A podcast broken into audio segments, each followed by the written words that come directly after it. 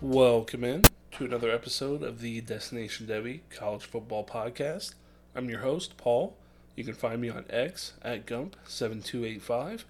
I'll be flying solo for this weekend. Unfortunately, my co-host Derek is still feeling under the weather and unable to record with me tonight. So hopefully he gets to feeling better soon and he's back with us next week.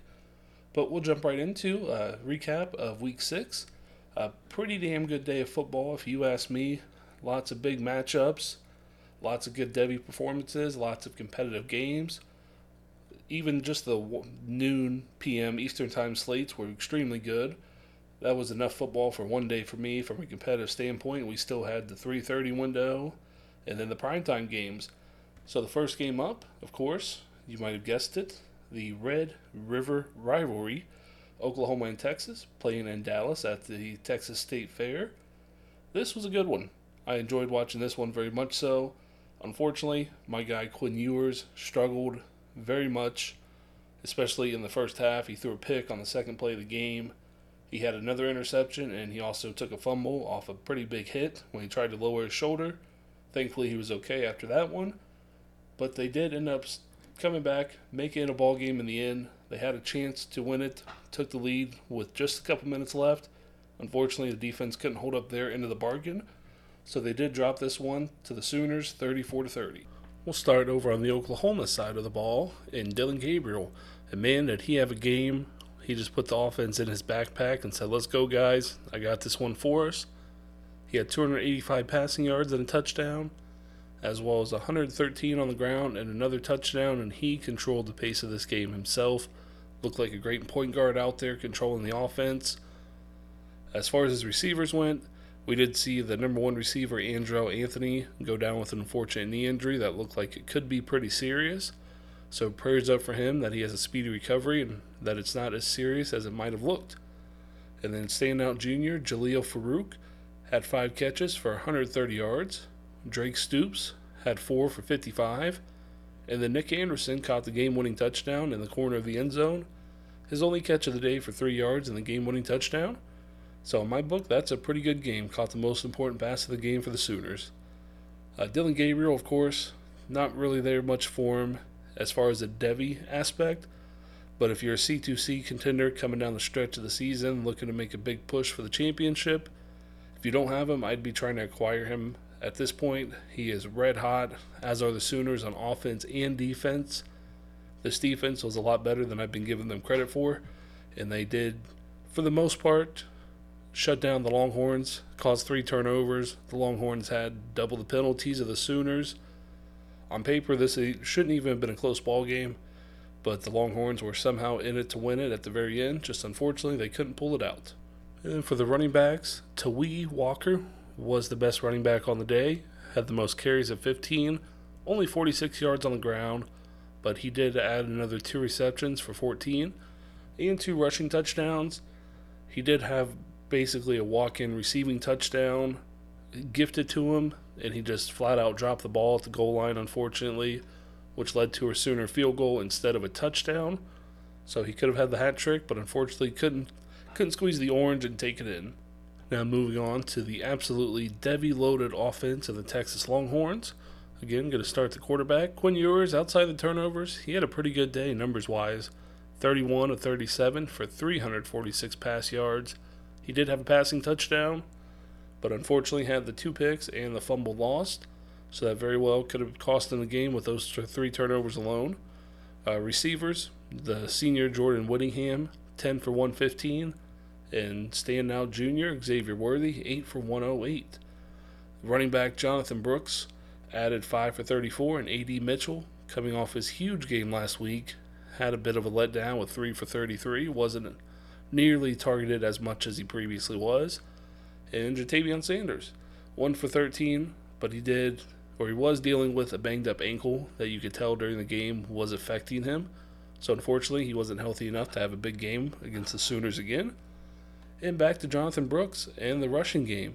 C.J. Baxter had 7 carries for 18, and Jonathan Brooks, 22 for 129 and a touchdown.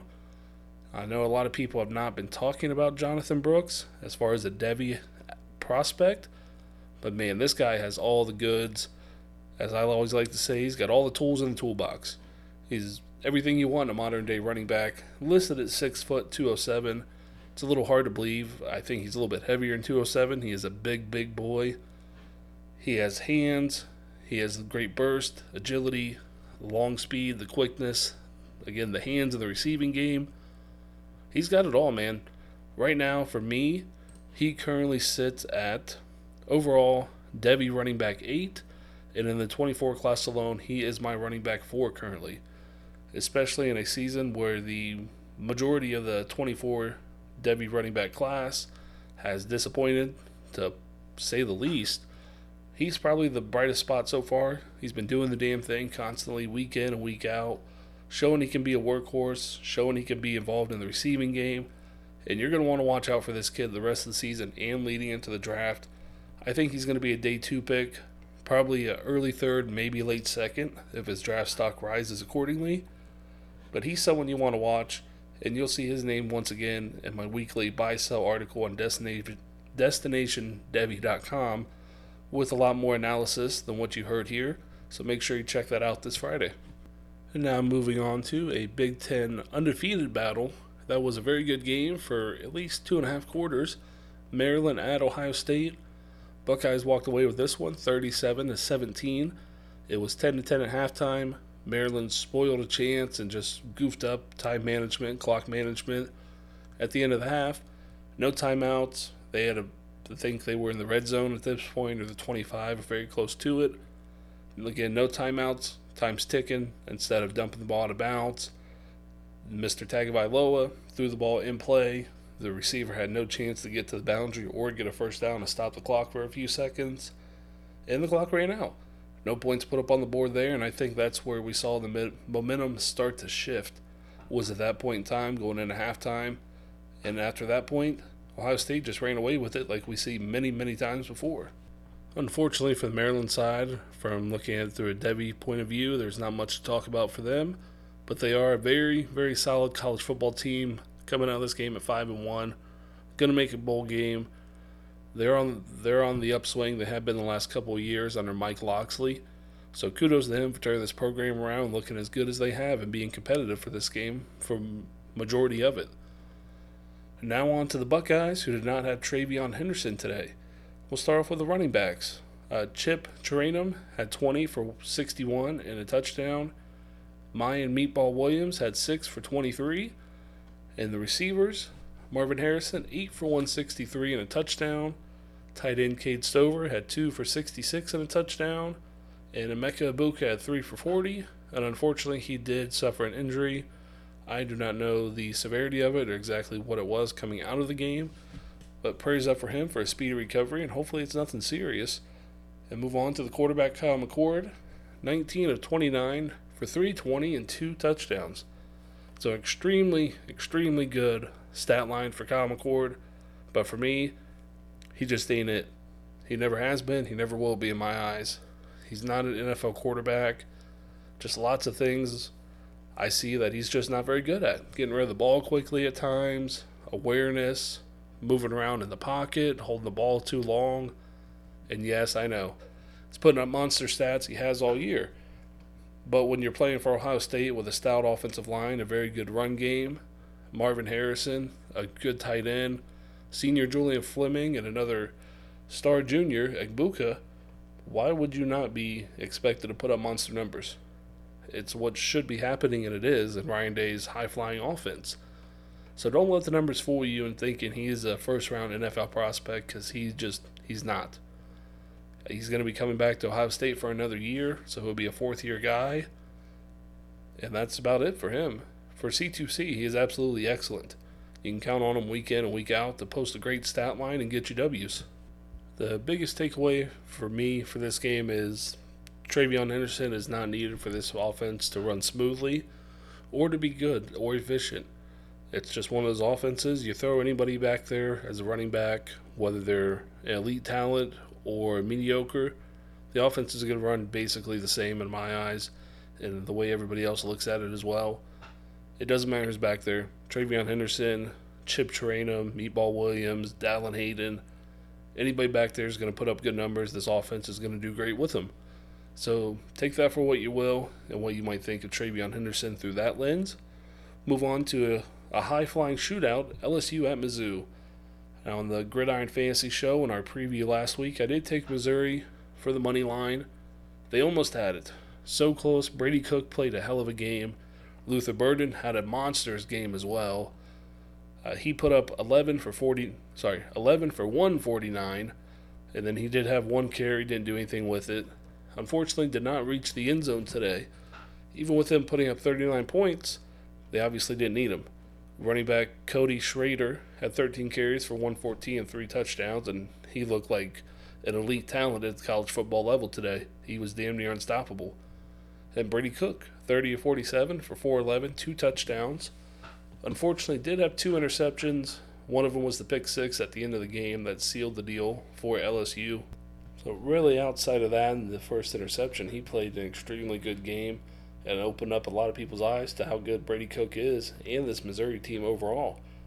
Luther Burden, I did have him as a sell in my first or second Devy article of the season, but he's made a believer out of me. He is a stud that I had many questions about, and he's answered every single one of them. He's by far the 2025 wide receiver one for me. Yes, way ahead of Evan Stewart, Darian Brown, Teteroa McMillan out in Arizona, Travis Hunter, if you put him in that conversation. Luther Burden's the man. He's a stud. He's going to be a great player the rest of the season and next year, and we're going to see him getting very, very early draft capital for a wide receiver in 2025. And on to LSU. Malik Nabers did what Malik Nabers does. 6 for 146 and 1 touchdown. Brian Thomas Jr., 4 for 61 and a touchdown. And tight end Mason Taylor, 4 for 27 and a touchdown. Running back Logan Diggs had another huge day, 24 carries for 134 and a touchdown. And then Jaden Daniels. This kid is unstoppable at this point, no matter what you do to him. He's going to break you down. He's going to torture defense one way or another. On the ground, 15 for 130 and a touchdown. Through the air, 15 of 21 for 259 and 3 touchdowns. So 4 total touchdowns, well over 300 yards of total offense, almost over 400 yards of total offense, no turnovers. So he played a ball game that he did have to play for him to come out and get the W in the very end. So another quarterback that backpacked his team and managed the game himself very well and to come away with a big-time W. Now, one question I do want to ask you guys, do you prefer Malik Nabers or Luther Burden at this point in Devy? Obviously, Malik Nabers, you get to your NFL roster a year earlier. A great talent in his own right, but overall talent-wise, do you like him above Luther Burden? For me, previously, before I refreshed my rankings earlier today, before hitting the record button, I had Luther Burden, wide receiver 10, and Malik Nabers, wide receiver 6. Since then, Luther Burden did leapfrog Nabers. He went up to 6, and Nabers dropped down to number 7. So for me, right now, I prefer Luther Burden over him. I think he's got a better overall game and has better skills as far as when he gets the ball, yak yards, making people miss, things like that Malik Nabers just isn't capable of, unfortunately. So once I drop the tweet that this episode's out, feel free to reply to that with which player you prefer on your Devy roster at the moment, Luther Burden or Malik Nabers. And we'll move on to one of my most look forward to games this week that was very disappointing, especially from the quarterback play. Washington State at UCLA. UCLA came away with this one in a hard-fought defensive battle, 25-17. Overall, disappointing unless your name was Carson Steele. He had 30 carries for 140 yards. The former Ball State transfer had one heck of a day. His best game in a UCLA Bruins uniform by far, and this is why they brought him in. The guy is a monster. As far as C2C, I would love to have him.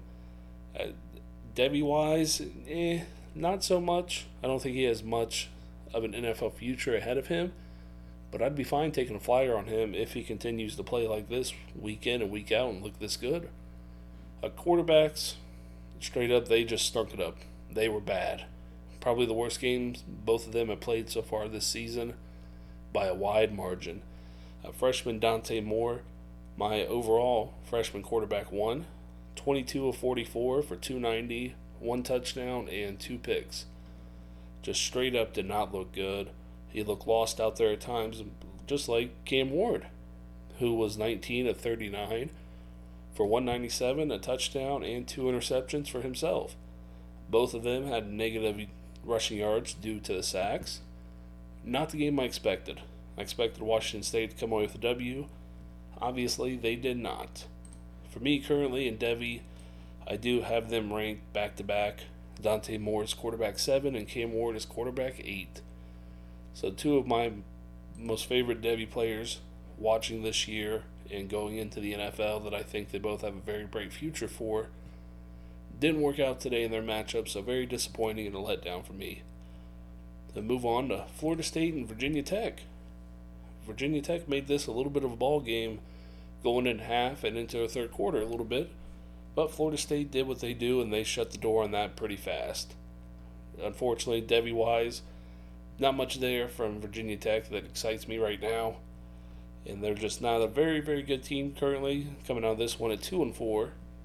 But for Florida State, Jordan Travis, 18 of 24 for 170 and two touchdowns. Added 25 on the ground. Both of his touchdowns went to big guy Johnny Wilson, who had 4 for 57. Keon Coleman had 3 for 32. And Trey Benson had 3 for 15. Freshman Destin Hill did what we're going to expect of him. Caught the long ball. One catch for 30 yards. That's going to be his best trait, and he's going to get a lot of them here in the next 2 to 3 years for Florida State.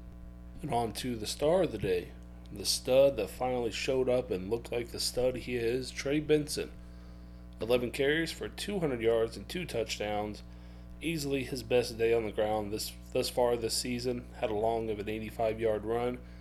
He looked like Trey Benson from last year that we were all so excited to see coming into this season.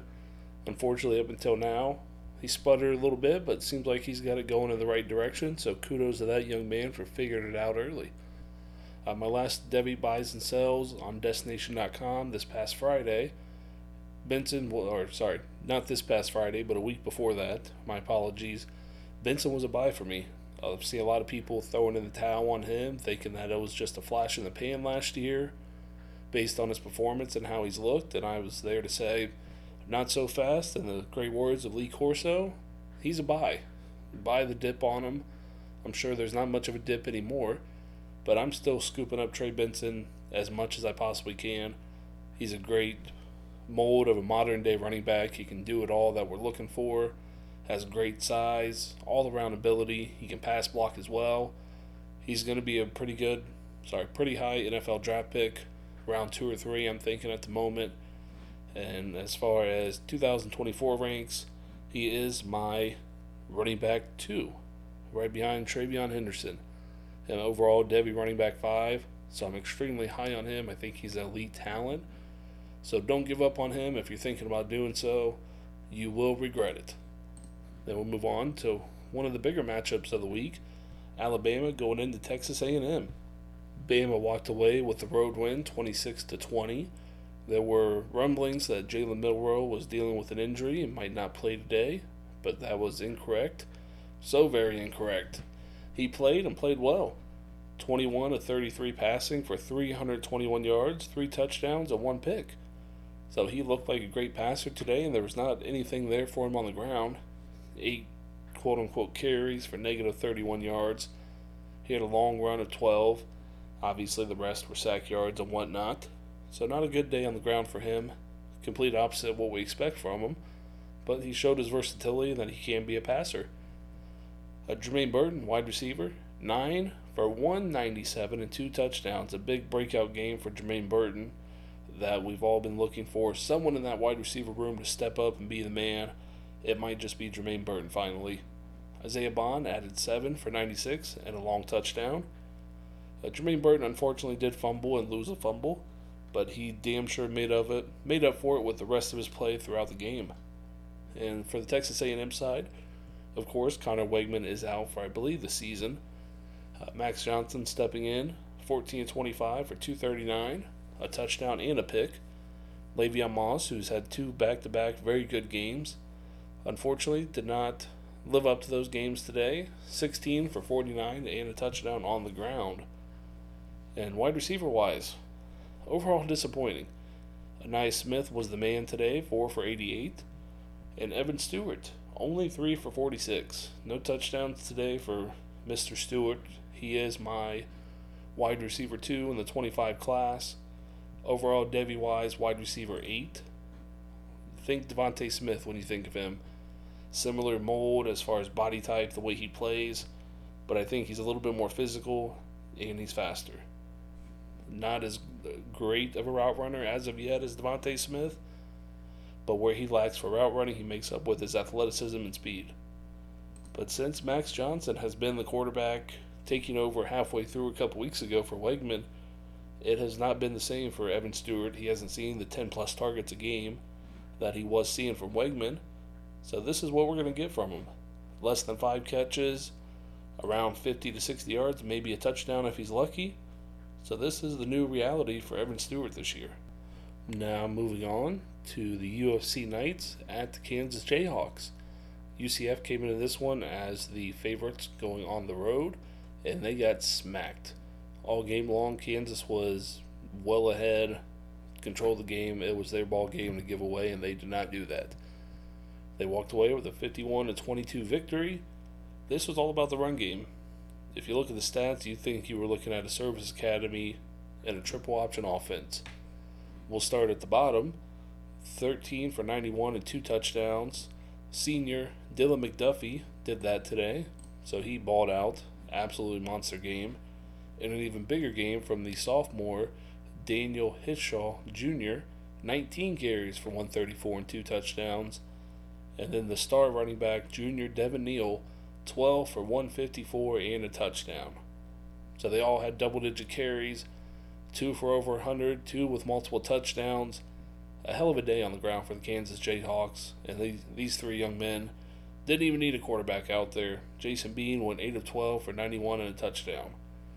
This was all about the run game. They put up 399 rush yards as a team. They had more rush yards than what UCF did total yards. Far and away, 100-plus more yards, almost.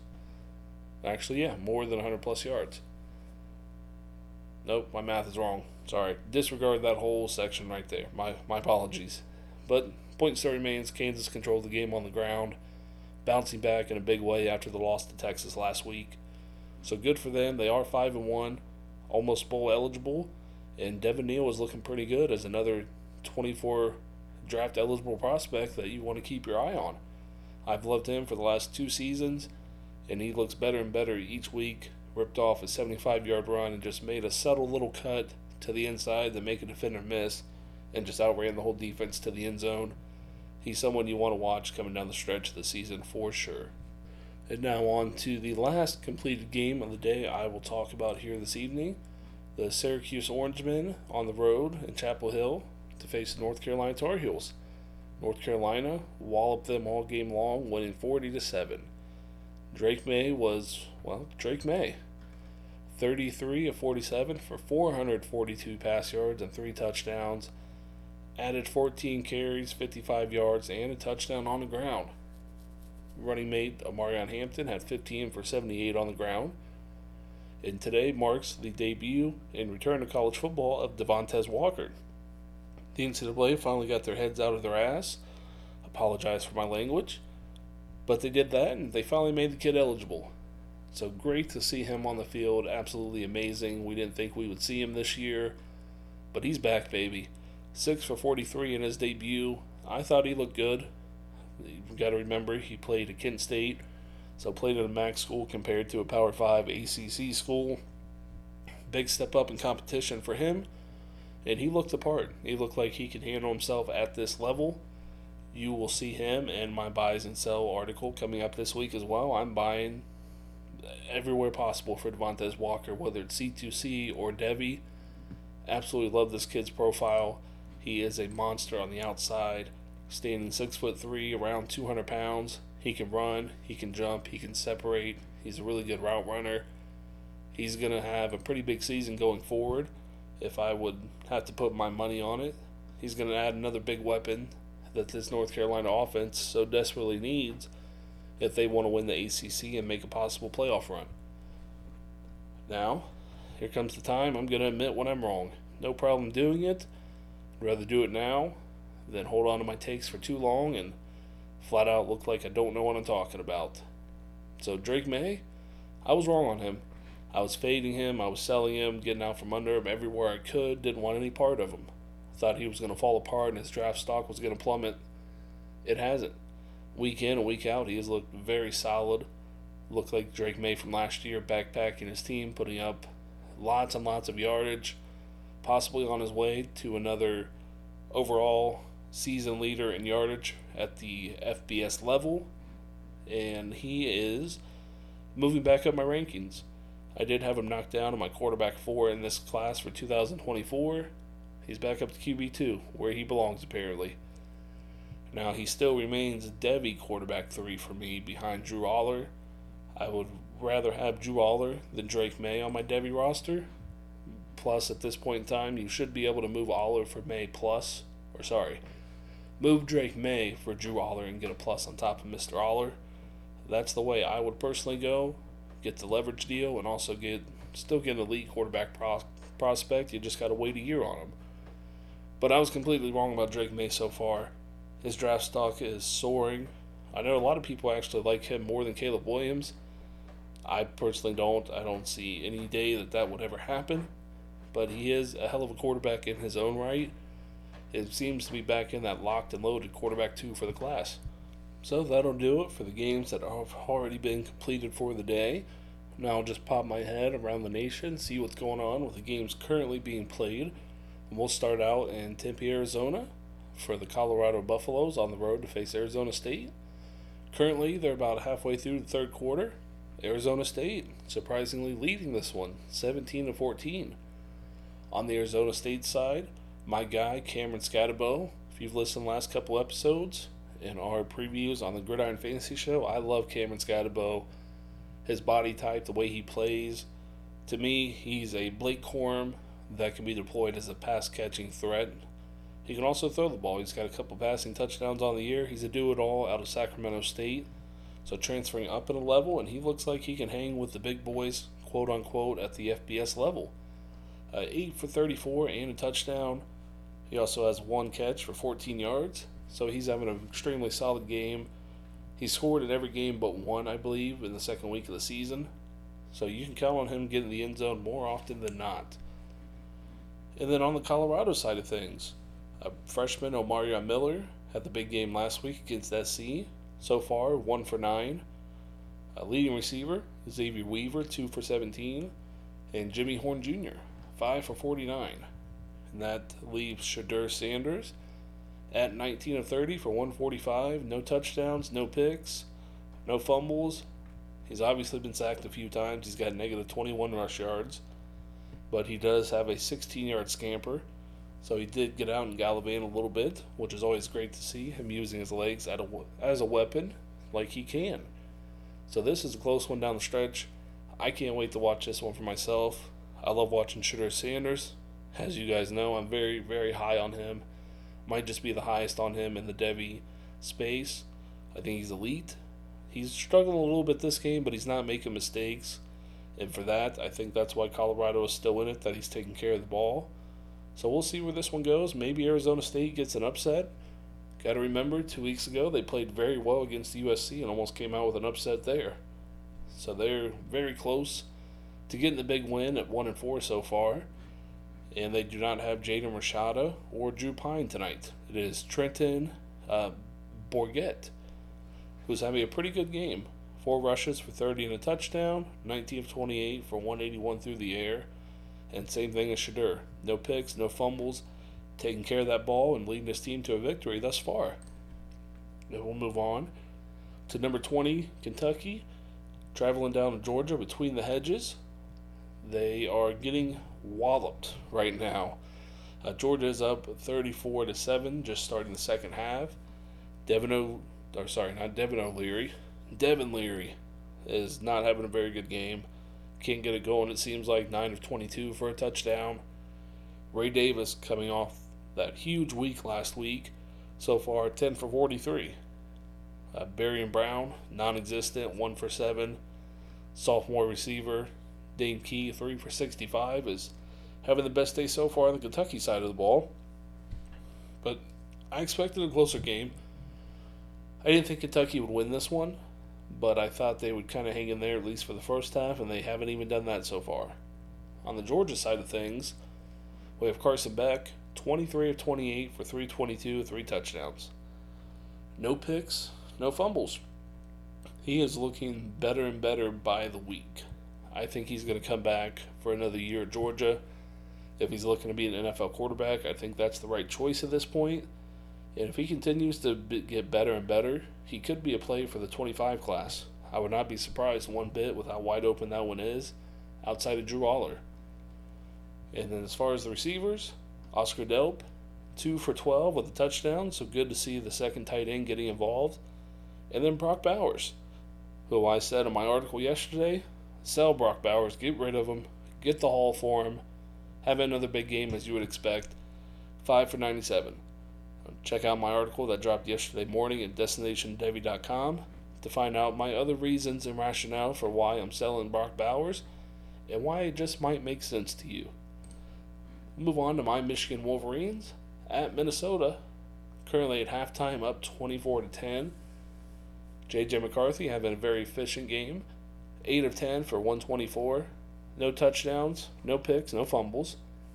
He's got 10 rush yards and a touchdown. That I did see the touchdown as a read option. He made a guy miss on the edge, and then he barreled over a defender to get past the pylon for the touchdown. So a very hard-nosed, gritty run. And that's what J.J. McCarthy is. He's a hard-nosed, gritty player with elite traits. That's going to be an NFL first-round pick, I believe. And also, star sophomore quarterback, lockdown Will Johnson, had a pick six. So for all you IDP guys that have to play quarterbacks, I'd be keeping my eye on Will Johnson. He has very good ball skills, and he is a lockdown defender. So if you have to start a cornerback, keep your eye on him. As far as the receivers, Cornelius Johnson, 3 for 86.